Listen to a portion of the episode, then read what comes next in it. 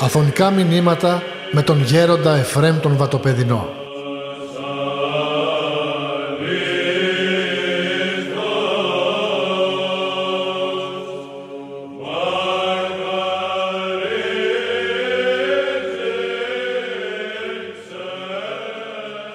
Το όρος είναι ένας τόπος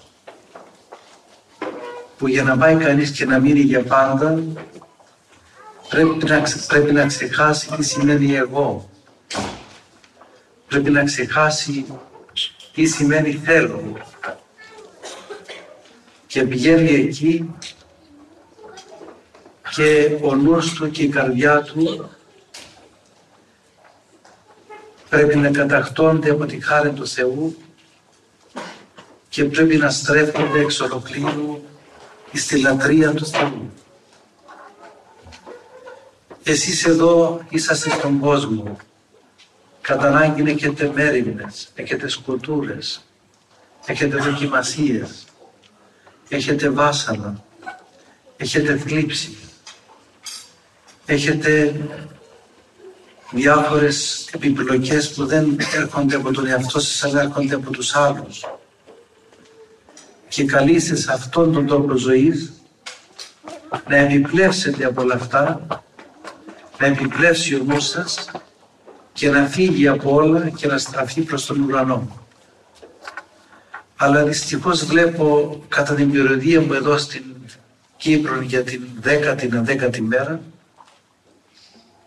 ότι βλέπω μια ανησυχία μεγάλη ιδιαίτερα στους νέους. Βλέπω ότι ο νέος άνθρωπος σήμερα έχει μια πολύ μεγάλη εγκαιρότητα. Θέλει συνεχώς να αλλάζει παραστάσεις. Θέλει συνεχώς να κινείται. Θέλει συνεχώς να γυρίζει. Θέλει να εκπληρώσει αυτό το κοινό που αισθάνεται με διάφορα πράγματα είτε αυτό λέγεται ποτό, είτε αυτό λέγεται κάπνισμα, είτε αυτό λέγεται ότι λέγεται και βλέπω ότι ο άνθρωπος σήμερα, επειδή δεν ζει σωστά και ζει λαθασμένα, δεν βρίσκει ανάπαυση. Βλέπω μια ανταραχή μέσα στην οικογένεια. Με τον παραμικρό να γίνει σεισμός, να γίνει καυγάς. Αρχίσουν οι απειλές για παραμικρά ζητήματα που είναι ανάξια λόγου, είναι πλακόρια.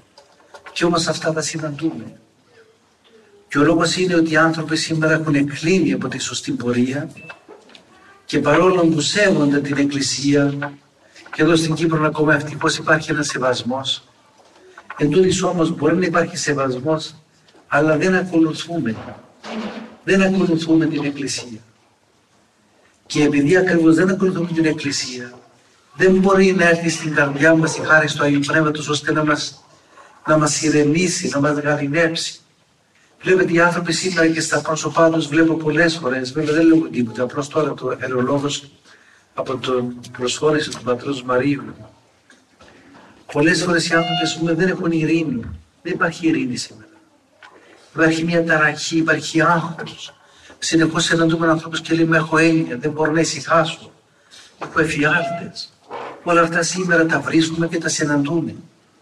Διότι ακριβώς δεν υπάρχει αυτή η συστηματική μέθοδος της σωστής αποθεραπείας του ανθρώπου. Ο άνθρωπος σήμερα νοιάζεται να φάει, να πιει, να πάει βόλτα, να βγει βέβαια τα μεσάνυχτα και να επιστρέψει ώρα 6 το πρωί, διότι αυτή είναι η μέθοδος και η μόδα σήμερα. Και αν δεν το κάνεις αυτό, δεν είσαι σωστός, δεν είσαι σύγχρονος. Δηλαδή έχουν αλλάξει και οι ώρες της ψυχαγωγίας. Αν μπορώ να πω αυτή ότι είναι ψυχαγωγία. Γι' αυτό, αδελφοί μου, με πολύ μόνο σας λέγω ότι πρέπει να το σκεφτούμε καλά. Η πορεία της ζωής μας είναι λανθασμένη. Γι' αυτό σήμερα βλέπετε ο άνθρωπος δεν έχει μέσα, όπως είπα, αυτή την χαρά. Δεν έχει αυτή την ευτυχία. Οι άνθρωποι σήμερα μπορούν έτσι υποκριτικά να λέγουν πώς πας κύριε Τάδε πολύ καλά, ευχαριστώ πολύ, πολύ καλά, πολύ καλά. Αλλά αυτά είναι ψέματα. Σήμερα εμείς οι άνθρωποι θέλουμε να ωρεοποιήσουμε τη ζωή μας παρόλο που δεν αισθάνομαι τα ωραία και σας το λέω λόγω της ιδιότητός μου. Κατά ανάγκη πάω και σε σπίτια των χαμηλά κοινωνικός και των υψηλά κοινωνικός. Και σας λέγω υπεύθυνα, εκτός από εξαιρέσεις βέβαια, ότι πίσω από αυτές τις περιουσίες και πίσω από, αυτά, πίσω από αυτόν τον πλούτο υπάρχει μια μεγάλη δυστυχία. Όπως έλεγα και σε έναν πλούσιο που μεγάλεσε πρόσφατα να πάω στο σπίτι του και τσακώθηκε με τα παιδιά του γιατί έδωσε περισσότερα στον άλλον 100.000 ευρώ περισσότερα παρά στο άλλο του παιδί. Και ήμουν στην Αθήνα και έπρεπε να πάω εκεί διότι ήταν, έγινε ζούγκλα το σπίτι και η ώρα 11 πήγα εκεί κατά ανάγκη μου παρεκάλεσαν και τους είπα το εξής. Ο πλούτος σας είναι η πηγή της δυστυχίας σας. Και ότι ακριβώς ο άνθρωπος σήμερα νομίζει ότι με τον πλούτο και με την κοινωνική ανέλυξη και την οικονομική θα μπορέσει να αναπαυθεί. Σας λέγω υπεύθυνα αδελφοί μου που εμείς πάμε στο Άγιο Όρος καθόμαστε και βλέπουμε πώς πορεύεται και πώς φαίνεται και πώς, και πώς διεξάγεται η πορεία της ανθρώπινης ψυχής. Δεν ευτυχεί και δεν αναπαύεται ο άνθρωπος σε αυτά τα εξωτερικά. Γι' αυτό όσο μπορείτε πρέπει να εσκύψουμε μέσα στην καρδιά μας, να βρούμε τι μας λείπει, να, να βρούμε από πού ερχόμαστε και πού πάμε, ώστε να πάρουμε τη χάρη του Θεού. Εγώ θυμούμαι τις γιαγιάδες μου που δεν ήξερα γράμματα, δεν ήξερα θεολογία και σας λέγω ότι τώρα που είμαι μοναχός ενθυμούμε τις συμβουλές τους και ωφελούμε σαν μοναχός στο Άγιον Όρος. Διότι με μπορεί να μην ήξερα, αλλά ζούσα χριστοκεντρικά. Έμπαινα, στο, έμπαινα μέσα στο λεωφορείο, θα βάζαν το σταυρό τους. Και κατέβαινα, θα ευχαριστούσαν. Λοιπόν, έπαιρναν κάτι, ήταν αδύνατο να παραφάνε και βάζουν το σταυρό τους. Αλλά όχι αυτό τυπικά. Εζούσαν με όλες όλες τις εκδηλώσεις, εζούσαν χριστοκεντρικά. Ήταν αδύνατο Τετάρτη και Παρασκευή να βγει δηλωμένο φαγητό. Ήταν αδύνατο, ήταν δόγμα. Σήμερα αρχίσαμε και τα καταφρονούμε αυτά τα πράγματα. Βλέπετε η προσευχή μας, δεν προσευχόμετα, δεν εκκλησιαζόμετα.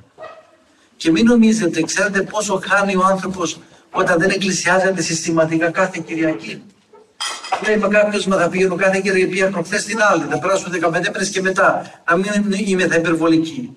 Αυτό είναι λάθος, είναι μεγάλο λάθος. Πρέπει, πρέπει βλέπετε ότι για να, για να πάμε μπροστά, για να, για να επιτελεστεί θεραπεία της ψυχής μας, πρέπει να έχουμε μια σωστή συστηματική μέθοδο της θεραπείας μας. Γι' αυτό σήμερα βασιλεύει η κενότης και η, η ανησυχία μέσα μας. Δηλαδή δεν, δεν μπορούμε να ησυχάσουμε. Οι άνθρωποι σήμερα, ιδιαίτερα οι νέοι, δεν μπορούν να ησυχάσουν. Διότι ακριβώς δεν ελάλησε ο κύριος ο Θεός στην καρδιά τους. Βλέπετε το ζήμα της αμφιβολίας, της απιστίας. Σήμερα βλέπετε, δεν πιστεύω. Πήγα σε ένα σπίτι που έπρεπε να πάω εκεί πέρα και είδα εκεί την κόρη τους που ήταν τρίτη ηλικίου, που έλεγε κάτι θεωρίες. Τι να σας πω δηλαδή, απελπίστηκα. Και βλέπετε τόσο δαιμονιοποιείται ο νους, που δεν μπορεί ο άνθρωπος σήμερα να ησυχάσει. Και θυμούμαι τον πατέρα Παΐσιο όταν κάποτε πηγαίνουμε να τον δούμε και μου έλεγε το εξής. Λέει, εγώ ήμουν παιδί στην Κόνιτσα τότε και αυτός είχε εντυπητών, ήταν, μάθαινε ξυλουργός. Και όταν εσκόλανε, πήγαινε στα χωράφια μόνος του και προσευχόταν και έκλαιγε ώρε, δύο, τρεις, τέσσερις ώρες. Οι γονείς του ανησύχησαν ότι αυτό το χάσαμε, όπως επικρατεί σε πολλούς. Όταν κανείς πρόκειται να πάει μοναχός, είναι το χάσαμε. Πάει, αγκριστεύτηκε. Λοιπόν, και θυμούμαι που μας έλεγε ο Μακαρίνη ότι ήρθε κάποιος συγγενής του που ήταν φιλόλογος καθηγητής από την Αθήνα. Και πήγαινε η μάνα του η καμένη απλή που ήταν, λέει: Μα τόσο καλό παιδί και να φύγει αυτός όπω πρέπει να πάει να γίνει μοναχός. Να βγει από εμάς και δεν θα το βλέπω. Πάει στο Άγιο Όρος. Και τους λέει αυτός ο θείος τους: Πάστε μου το σένα και θα τον τοκίσω, τον πειράσω. Τον κάλεσε και του λέει: Αρσένη, Αρσένη, τον έλεγαν σαν κοσμικό. Του λέει: Παιδί μου, μην είσαι φανατικός, μην είσαι υπερβολικό. Ο Χριστός ήταν με μια μεγάλη προσωπικότητα, αλλά δεν ήταν Θεός. Ήταν απλώς μια μεγάλη προσωπικότητα όπως ο Μωάμετ, όπως ο Βούδας. Έτσι ήταν. Και όπω θυμάμαι που έλεγε ο Μακαρίτης, λέει: Με επηρέασε αυτός ο συγγενή μου. Και άρχισα να αμφιβάλλω. Και πολλές μέρες δεν μπορούσα να κοιμηθώ από την, αυτή την έγνοια μου που είχα, από αυτή την ανησυχία, από αυτή την... είχε ένδοθε λογισμών, ζάλι λογισμών αφιβόλων. Και μετά από δύο-τρεις μέρες που ήταν που ήμουν έτσι σε αφιβολία, είπα, θα συνεχίσω εγώ να κάνω έτσι και ας μην είναι Θεός ο Χριστός. Αλλά μέσα από το σαράκι που έτρωγε, Και μια φορά που προσευχόταν πάλι στον Χριστό, αλλά μέσα του είχε αμφιβολίε, έτσι πήγε σε ένα εξοπλίσι της Αγίας Βαρβάρας, εκεί που ήταν στην Κόνιτσα, και είχε, είχε έτσι τυπικό και άραβε τα καντήλια μόλις τέλειωνε την προσευχή του. Και μόλις άναψε τα καντήλια, έτσι μέσα από αυτό το, το μαράζι που είχε το πολύ, από αυτές τις αμφιβολίε, έτσι γονάτισα λέει μόνος μου στη μέση της εκκλησίας δεν είχε κανέναν εξάλλου. Και προσευχόμουν ο ιερός και φώναζα Χριστέ μου σε παρακαλώ βοήθαμε, δεν μπορώ να ησυχάσω. Δείξε μου ένα θαύμα να δω. Και ενώ ο γονατιστός ανοίγει η ωραία πύλη μόνη της και εμφανίζεται ο Χριστός ζωντανός. Και του λέγει Αρσένιε, εγώ είμαι η Ανάστασης και η ζωή. Ο πιστεύουν εις εμέν, καν αποθάνει ζήσε. Και μάλιστα θυμούμε που μας έλεγε είχε και το Ευαγγέλιο λέει στα χέρια του και ό,τι είπε με το στόμα του το έγραφε και στο Ευαγγέλιο. Και μάλιστα στη και λασιά οποιοδήποτε να μου πει δεν υπάρχει ο Χριστός.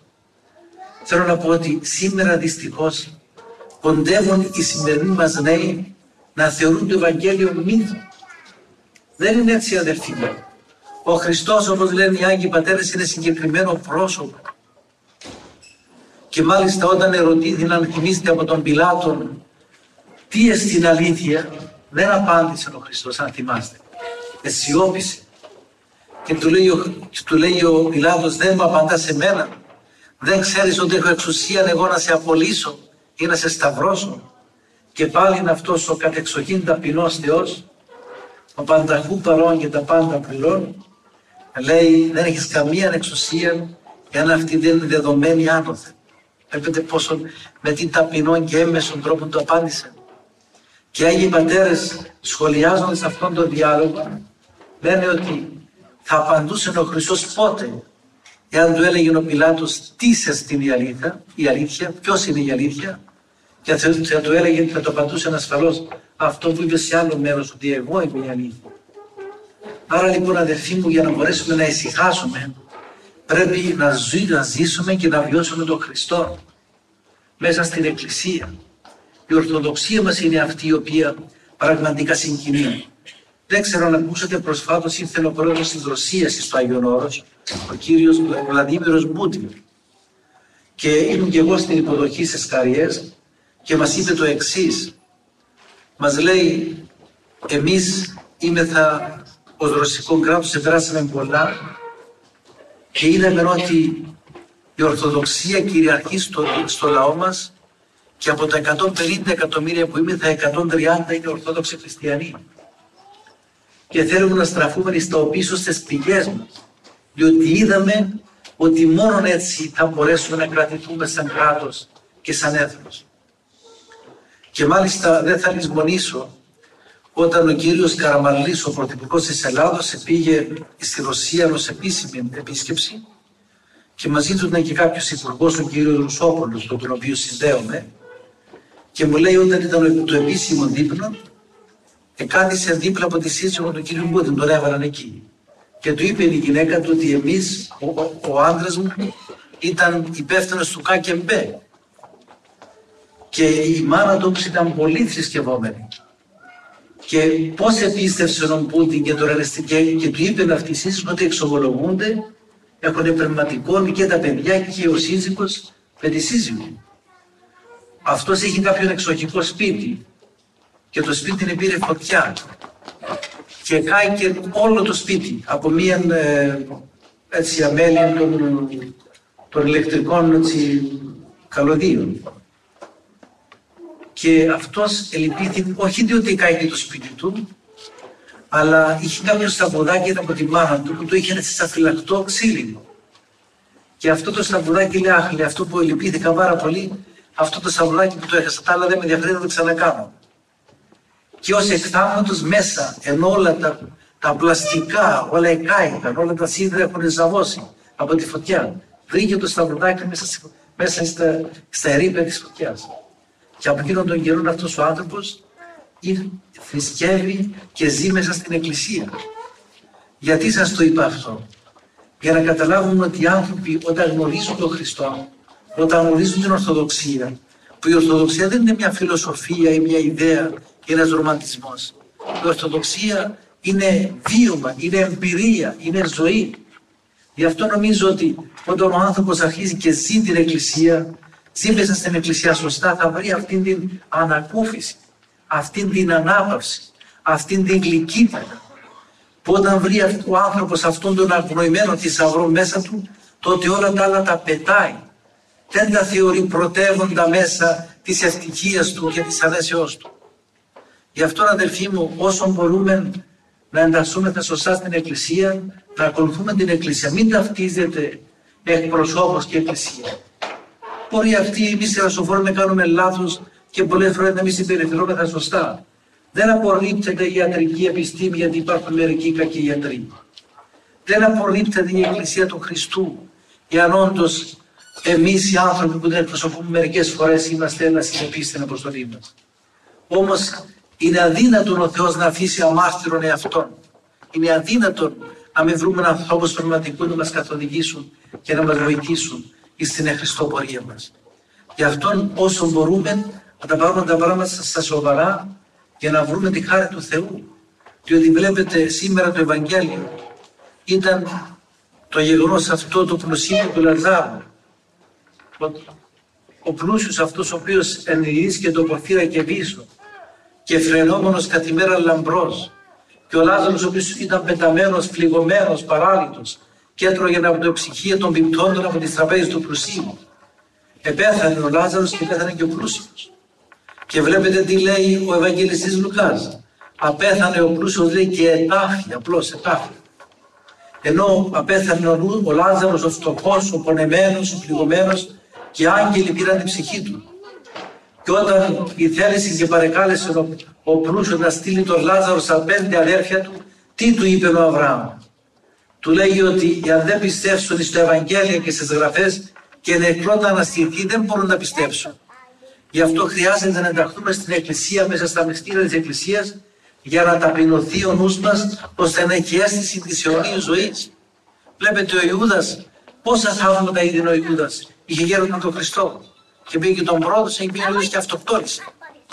Άρα λοιπόν το μεγαλύτερο θαύμα είναι η ταπείνωση στο νοό, στο νου μας κατά τους πατέρες και όταν ταπεινώνεται ο νους δια της στηρίσεως των εντολών του Χριστού τότε ο νους βρίσκει γλυκύτητα, βρίσκει περιεχόμενο πνευματικής τροφής και απορρίπτει κάθε τι που λέγεται, κατάλαβες, υλικό πράγμα. Δηλαδή δεν το θεωρεί σαν πρωταρχικός τρόπος της ευτυχίας του. Σήμερα βλέπετε τι γίνεται. Είναι φοβερό αδελφοί μου. Όταν εγώ έκανα μια αναγρυπνία πατερμάρια στη Λαμία, ήρθα με την Αγία Ζώνα και τελειώσαμε η ώρα 5 το πρωί. Και πήγαμε να πάμε στο κατάλημά μας και ακούω κάτι μουσικές, κάτι αυτά. Τι είναι, τρόμαξα. Προχωρώ πιο, πιο μπροστά, βλέπω σε ένα υπόγειο εκεί καμιά 700 άτομα εκεί να κουνιούνται, να κουρεύουν και να κάνουν και κατάλαβε. Μια μουσική που ήταν απέσια. Και λέω σταματήστε, λέω, γιατί εγώ δεν ξαναπήγα να δω τι γίνεται, για να, για να, για να αποκτήσω μια μπύρα. Σταματήστε πέντε λεπτά και είδαμε εκεί, με το μεταξύ του τσιγάρους και αυτά τα σαμόνα θυσίαζε στον, στον, στον, στον Δία, κατάλαβες. Τέτοια ήταν ο καπνός στο τσιγάρο. Μια μουσική βροντώδης εκεί να κουφάνουν από, τον, από τη βοή της μουσικής. Και λέω και εγώ αν αυτή είναι ευτυχία και αν αυτή είναι ψυχαγωγία, σαν τους καραγκιόζιδες, να χορεύουν εκεί πέρα, ούτε να ξέρουν τι χορεύουν. Πού πάμε να δεθεί, πού είναι η παραδοσή μα, πού είναι η καταγωγή μας; Σήμερα βλέπετε rock music. Αυτό είναι το σύνθημα των νέων. Καλά, εμείς δεν έχουμε παράδοση.